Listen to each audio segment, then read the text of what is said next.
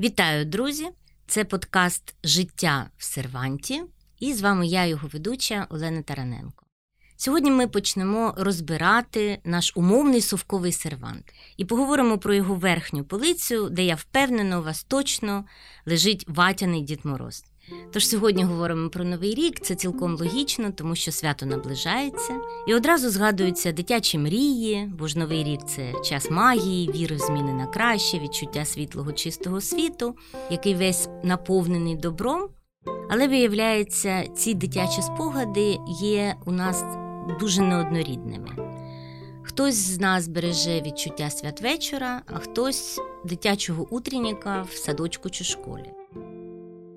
Усі ми любили і любимо подарунки, і якісь були від Миколая під подушкою, якісь від Діда Мороза і Снігурки або від Санта Клауса, а якісь в однакових коробках від профспілкових організацій наших батьків. Згадуючи це, ми подумали, чи багато в нашому новому році сьогодні у нас, сучасних українців, радянського того самого Савка з серванту. І ви знаєте, такі багато. Наприклад, той самий е, Дід Мороз вперше з'явився як господар радянської дитячої ялинки тільки в 1935 році, ще й за особистим дорученням Сталіна Постишева. І цей перший утреннік відбувся чомусь у Харкові. Е, ніби, здається, нам вічна така традиційна пара Дід Мороз і Снігурка з чіткими сценарними ролями виникають тільки в 1937-му на першій кремлівській ялинці. Чому саме в ці страшні роки після довгої заборони в СРСР різдвяних і новорічних свят загалом? Ніби вічний вихідний 1 січня також з'явився не так давно, тільки в 1947 році, тож запитань багато. І головне з них хто встановив цю обов'язкову рамку правильного святкування Нового року, коли однакові радянські родини по всій країні, такі собі суспільні ячейки. Е, сідалися за столи і абсолютно однаково святкували за однаковою програмою: карнавальна ніч, іронія долі, привітання лідера партії, куранти, блакитний вогник і у всіх однакові шуба шпроти. Ну і олів'є. Звісно, що ми ніяк не зможемо не поговорити про це святе святих радянського нового року і нарешті з'ясувати, чи існує життя в новому році без олів'є. Про це ми сьогодні будемо говорити з нашими гостями: історикинею Наною Гогохія і кулінарним експертом, шеф-кухарем, фудблогером Євгеном Клопотенком.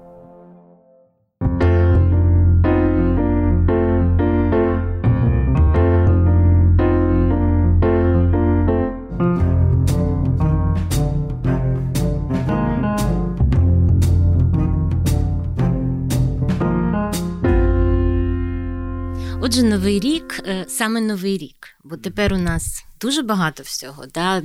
Два різдва. Два різдва, Святий Миколай, Миколай да. Е, хто там Санта Клаус чи Святий Миколай, чи одне і те, і цей Дід Мороз. Але от ваші е, асоціації з Новим роком. Ну, я, якщо чесно, в мене все, все дитинство, ну, все життя я був проти Радянського Союзу. Це, мабуть, сформувалося тоді, коли я багато, ну як не багато, я в дитинстві був за кордоном в Англії, в Італії, і, мабуть, на підсвідомому рівні в мене це не не то, що не любов, просто жахлива нелюбов. І вона сформувалася святами. Я до сих пір я не можу ходити на дні народження. Ну, як я. Я не люблю ні народження, я не люблю ці всі речі, бо коли ти приходиш, ти сідаєш за стіл їси смажену рибу, всі п'ють горілку, а потім танцюють. Конець. У мене зараз на це питання відповідь дивно, бо в мене до сих пір ще є зв'язок. Ну, як це таке на рівні підсвідомості. Для мене новий рік це ще от все.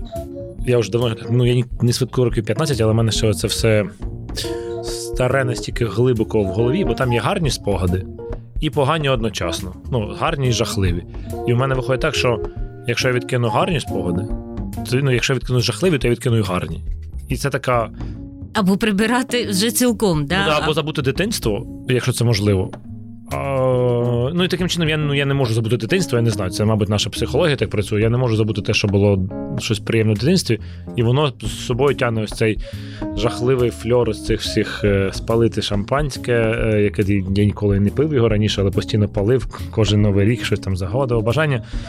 Ну, це дуже важка така психологічно культурна річ. Я думаю, це як наш наш подарунок, пострадянський подарунок всім українцям, які і тому щось позитивне звідти звідти дістати. Ну ну родина, ну що, типу, тепло. Ну мені подобався окей, аромат ялинки.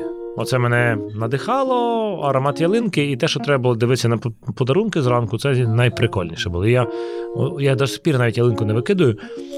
Бо вона мені хочеться, вона пахла, вона так не пахне. У мене це просто мій спогад про ялинку, і тому зараз я ялинку там ставлю 1 грудня, викидаю десь в кінь 10-15 десь березня, десь коли потепліше, і тоді я її виношу.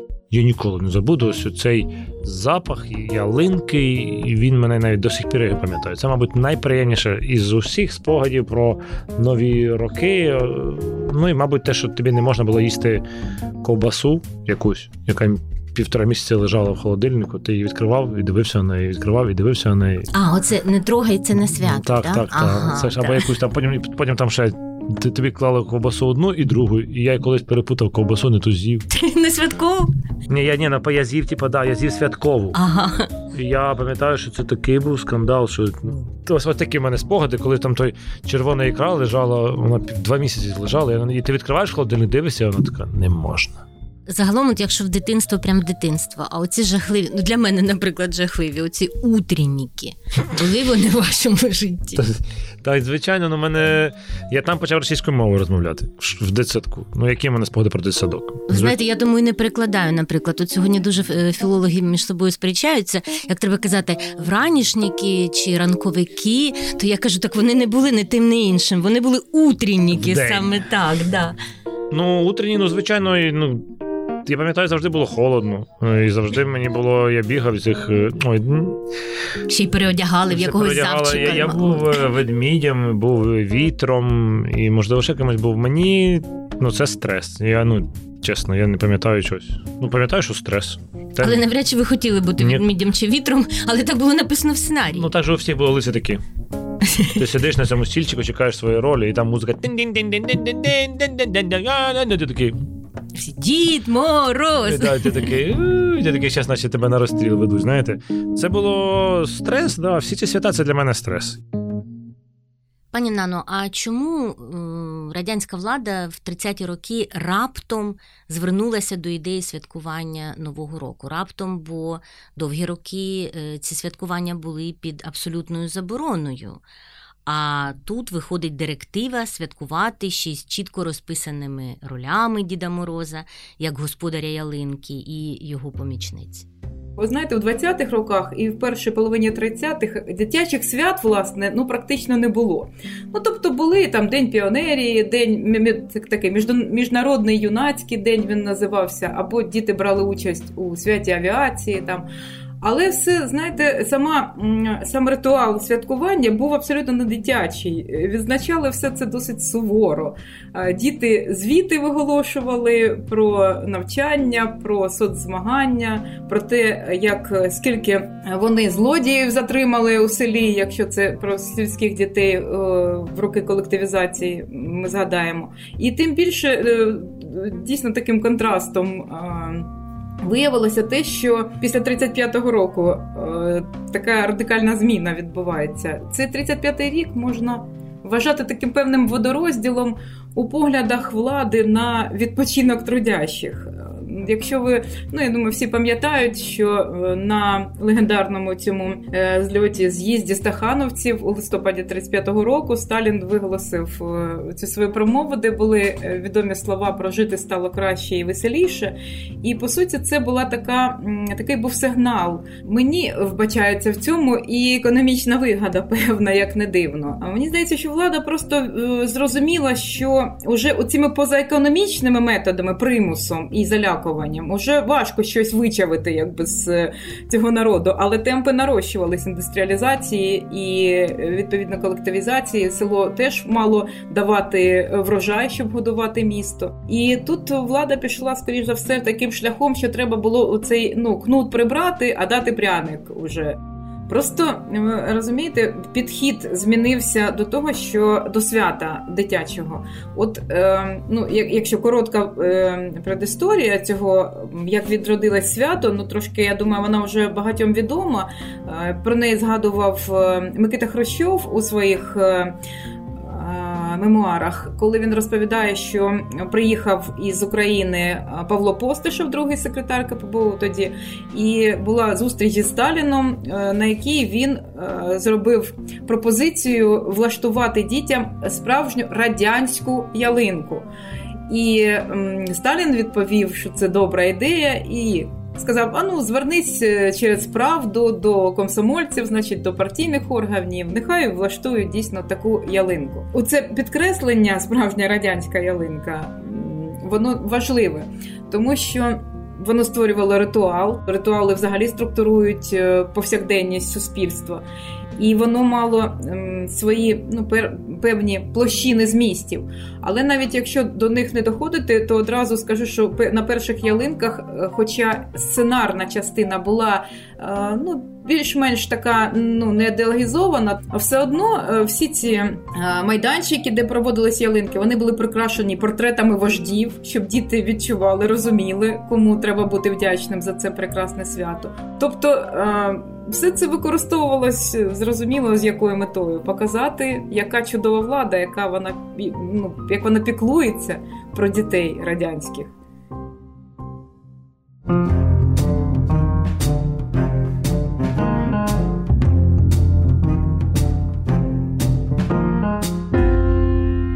Мабуть, багато хто з нас е, задумувався над тим, а чому снігуронька онука.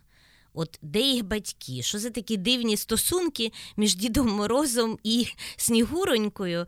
І е, я подумала, тому що е, в цих перших е, зображеннях е, і в тих ролях, які їй е, наводилися ще в 30-ті роки, то вона ж не була цією, як сьогодні ми бачимо. да? Ця Снігуронька сексі, в кукошнику, е, доросла дівчина. Вона була маленька дівчинка. І мені здається, що тут є і цей підтекст такий, бо все ж таки, ну не знаю, у мене прям мороз шкірою, коли я уявляю це ці натужні веселощі, 35-й рік у Харкові. Коли тільки закінчився голодомор, коли в розпалі репресії і багато дітей є е, без батьків, є сиротами, яких забирають і забирають пам'ять про батьків, бо багатьом змінювали навіть прізвища. І оця онучка з дідом, знаєте, такий натяк, не мов би це і є норма.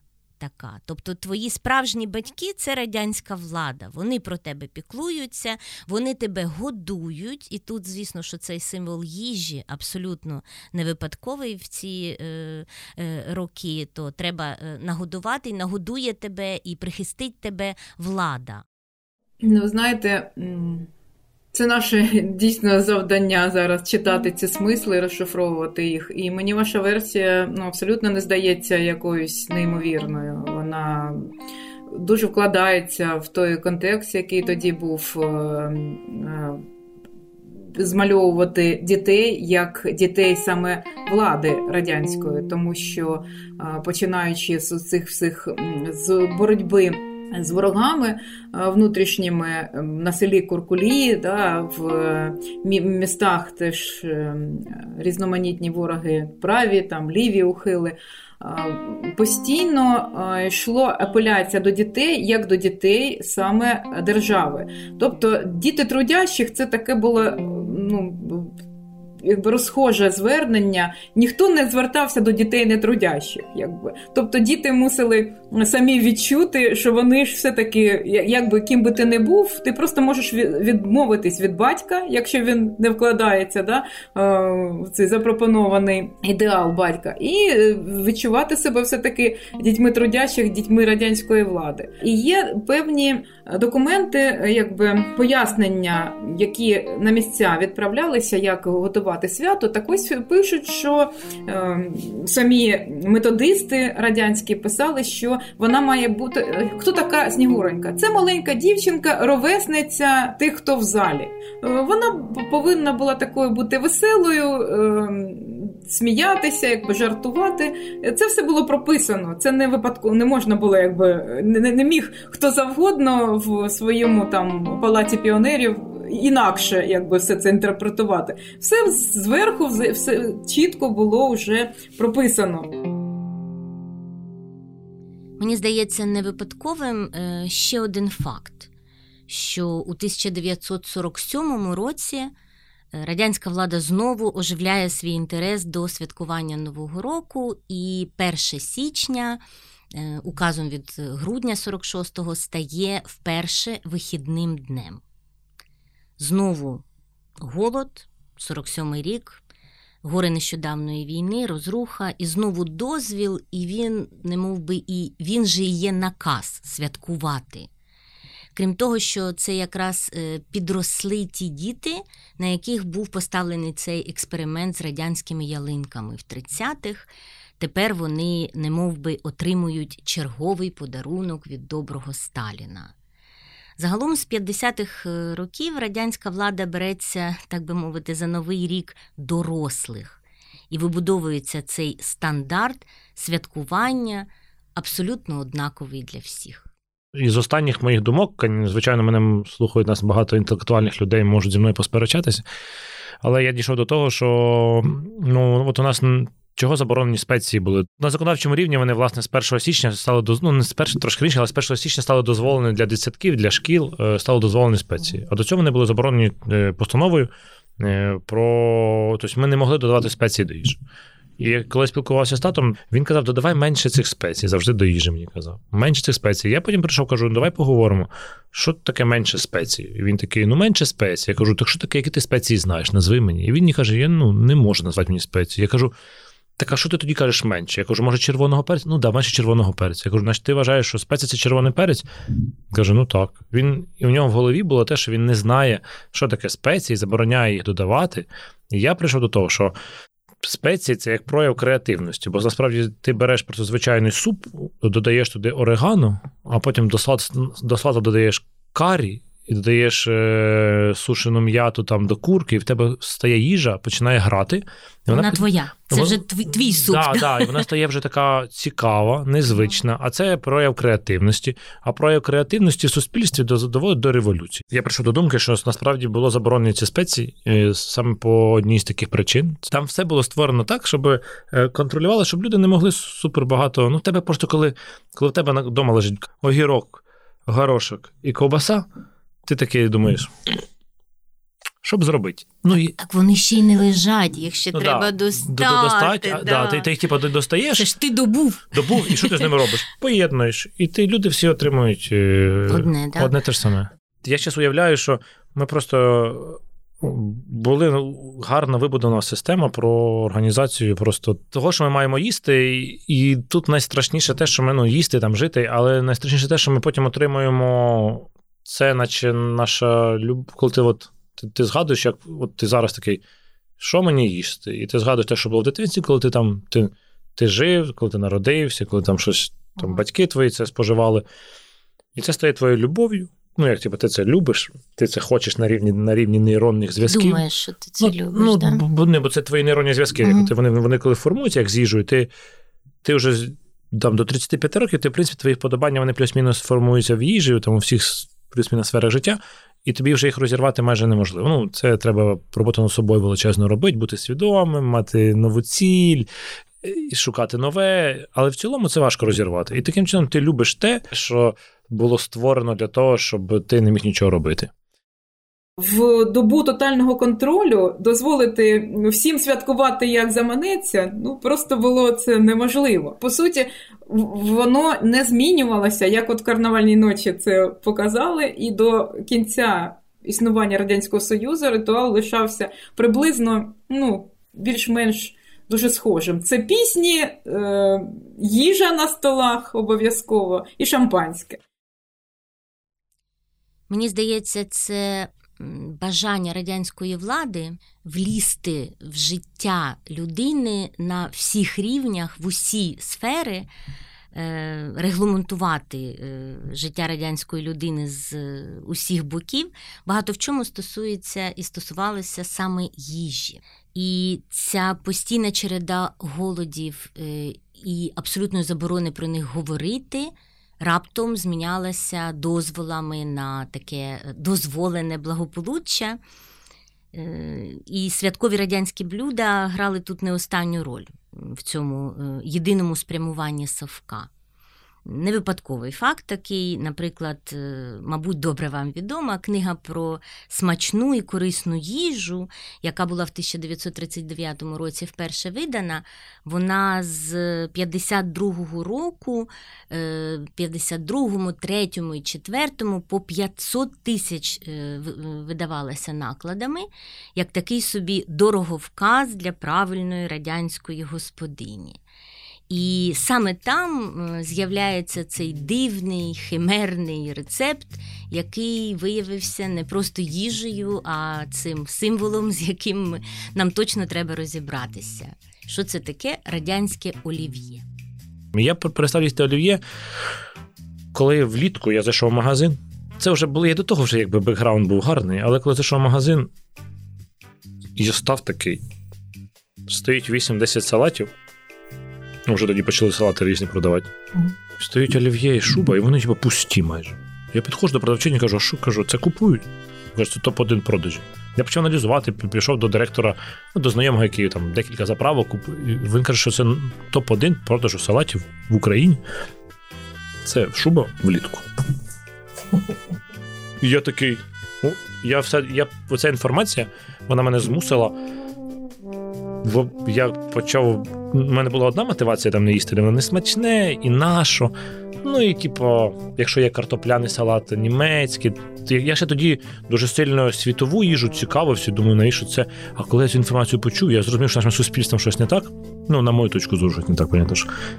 І я почав його досліджувати. І коли почав копати вниз, то я там знайшов це все. Ну, Це було такий і коли я почав купати вниз, я зрозумів, що я і так на Новий рік, і останніх років 20 завжди є якийсь друг, який приходить, приносить це.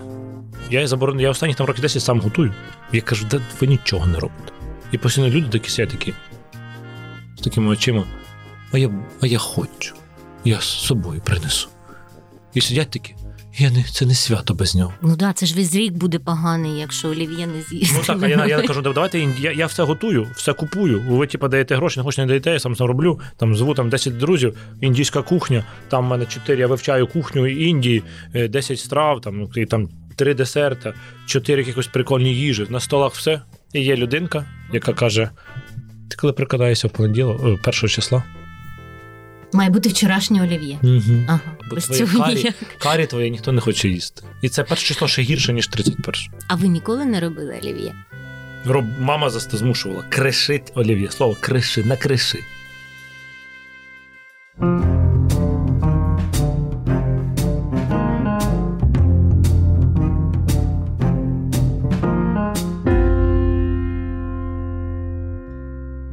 Якщо почати все-таки з тих людей, для кого воно і досі лишається цінним, ну їх можна зрозуміти. Це те, про що ми говоримо, це їх спогади про дитинство.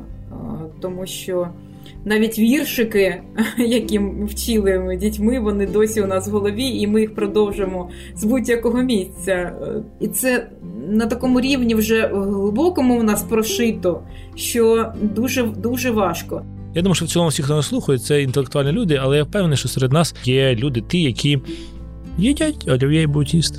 А ще більше олів'є, це ми так вважаємо, що за ним ще другий ворог. Це ну не ворог, а такий секретний бомба е, цього замедленого дійства це е, шуба.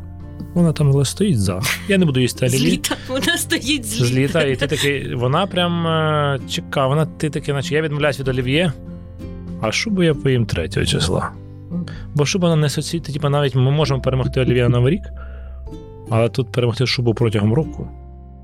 І мені здається, що їжа, вона настільки є суперважливою, але люди недооцінюють її важливість, бо ну, це ж тільки їжа. І тут зараз нас в Україні, я з чим я стикаюся, треба бути настільки свідомим у всьому, що аж втомлююся. От тобі треба. Права, ген, гендерні права, треба бути свідомим. Треба в політиці Треба підтримати політики, але їх контролювати. Треба дивитися е, блогерів, тих, яких вони тебе обманюють, чи не треба розібратися, яких дивитися блогерів. Треба е, зрозуміти, ще на українську мову треба перейти, або говорити правильну українську мову, всі слова, себе контролювати. Треба зрозуміти, в які ресторани ходити, які зашкварились, які не зашкварились. Тобі треба купувати одяг, де його купувати. Чи ти можеш їхати за кордон, чи ти мож... чи ти зараз будеш вільно говорити, що хочеш, і думати про те, чи можеш ти говорити, чи тебе за це не захетять або там не закенселять. Зараз такий період людей, які хочуть бути бути свідомим, що ти просто, ну, я по собі просто бачу. Я вже такий свідомий, а що во, а світло зараз треба вимикати. І ти навіть такий, я от. Тільки в одному впорався я вчора, вже. Я, я розкажу, я вчора стою такий, сьогодні стою в ванній кімнаті такий. А мені в ноги тепло. І я такий підбігаю до цього. до... У мене там датчик, який підігрів поле. Думаю, який ні, який підігрів поле, не можна. Дивлюсь, а він вимкнутий. Я такий, а то мені здалося, що в мене підігрів поле. Ну от я просто уявіть моє це і це життя. Що треба думати там зараз не буде електрика, що треба робити з цим? Бізнес. Там не треба давати там взятки, понятно. Треба там як робити бізнес, скільки там платити. Це такий тебе тебе цілий спектр нових підходів. Твій мозок має, окрім окрім самої суті, що робить? Має ще у всіх, е, у всіх проявах це свідомо споживати, і щоб це ставало тобою. І це, наче ти як е, в комп'ютерній грі, ти такий супер, супер, е, є Сонік такий був, або Супер Маріо, який бігав, так тобі треба збирати швидко все, е, і і ніде нічого не не так не сказати. Не загубити. І тому, а тут що ти тебе є момент, коли ти з'їжджуєш, це ж момент, коли ти такий сідаєш, такий фух, я поїм, і такий оп, дивися, а в тебе в ложці олів'є, ти такий, та взагалі. Просто де шукати оце. Ну, звичайно ж, треба шукати щастя в цій свідомості, пізнання цієї свідомості. Але ну, я думаю, що це насправді дуже важка задача. І я в цих умовах ставлю запитання, як зробити так, щоб свідомі люди від цього відмовились. Що повинно мені зробити? Чи заміну, чи що? Я, в мене немає відповіді насправді. Я я її постійно шукаю, але я не знаю. Я бачу і інше. От е, я так от сталося, що в мене дуже багато е, молодих е, друзів, які ну багато молодше мене, там 30 років. Плюс-мінус. І я бачу, що вже змінюється ця ситуація. Для них це не є такими е, такою цінністю, і вони намагаються і дітям своїм уже щось інше принести. Я вам скажу більше, я дізналася нещодавно, що є діти, які взагалі не знають, хто такий Дід Мороз. Можете собі уявити в Україні. Багато людей насправді відмовляються від е, нових років старих, бо вони вони просто були жахливі по самій своїй формі. Ти сидиш за столом великим, п'єш, е, е, потім тобі треба ці хлопушки, ці бенгальські вогні і все. Але є люди, які готові до змін, але не готові до змін цієї їжі. Бо це як старий сервант. Ти готовий знаєте, жити в новому, нову квартиру, в новому ремонті в новій квартирі, зробити ремонт, все-все-все. А тебе серван буде стояти. Або твої капці улюблені. Ти їх з собою переносиш з одного місця в інше місце. А вони ти їх не носиш, але з ними ходиш. Як ти їх переносиш, але ти їх не використовуєш. Просто їх з ними. Це щось таке важке, що ти не можеш викинути. І тут питання в мене насправді найбільше: як зробити так, щоб свідомі люди від цього відмовились?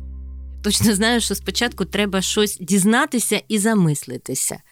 І от коли ти зупинився в цій гонитві за чимось, за чим не варто гнатися. Да? Тоді ти можеш побігти, от як ви кажете, в цю важку працю свідомої людини, коли ти сам же знаходиш собі ці е, орієнтири.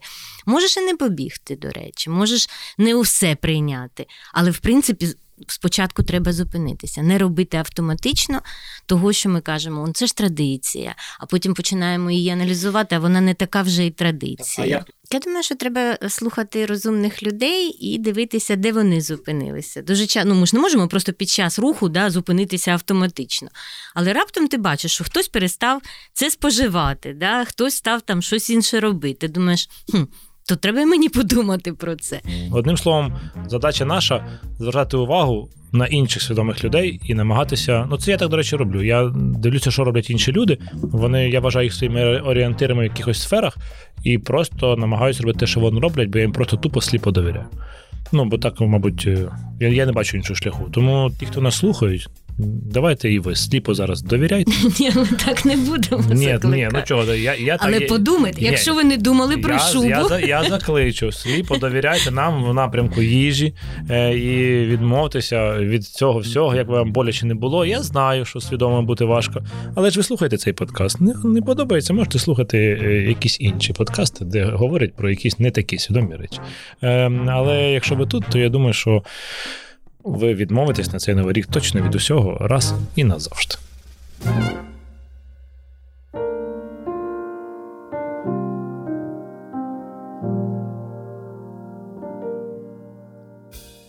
Я щиро дякую нашим гостям Нані Гогохія і Євгену Клопотенку, перш за все за щирість спогадів і за глибину думок про так необхідні нам сьогодні зміни. Бо ж новий рік це час оновлень, то коли як не зараз. Е, замислитися, чи не тягнемо ми за собою в новий рік старе, непотрібне, ще й начинене совковим ідеологічним мотлухом. Знаєте, а у мене особисто цього року є ще одна причина, чому в моєму новому році точно не буде олів'є і інших радянських атрибутів. Бо я не хочу святкувати однаково з росіянами, які точно будуть святкувати по-радянськи максимально не хочу, щоб моє свято було схожим на святкування наших ворогів. Друзі, нам дуже цікаво, що ви про це думаєте. Розкажіть нам, чи ви плануєте цього року відмовитися від олів'є і шуби, чи, можливо, ви вже відмовилися, то навчіть, як вам це вдалося, і якими власними новорічними традиціями, можливо, ви пропонуєте замінити радянські. Якщо ви слухаєте нас на Ютубі, лишайте коментарі під відео. Якщо ж на подкаст-платформах, переходьте за першим лінком в описі епізоду і залишайте свої історії там. А ми продовжимо наш цикл про свята з радянським присмаком, щоб разом тут рефлексувати, усвідомлювати, що ми робимо під час свят, чому і чи не варто це змінити. Цінуємо українське, бережемо на правду цінне, наповнене вартісними смислами, і хоча б потроху виноситимо совковий сервант на смітник. Нагадаю, що подкаст Життя в серванті для вас створили The Ukrainians та IREX у межах проєкту Вивчайте розрізняє інфомедійна грамотність. Підписуйтесь на наш подкаст на усіх подкаст-платформах, ставте зірочки в Apple Podcast та вподобайки на Ютубі. Мої вітання з прийдешнім новим роком і до нових зустрічей!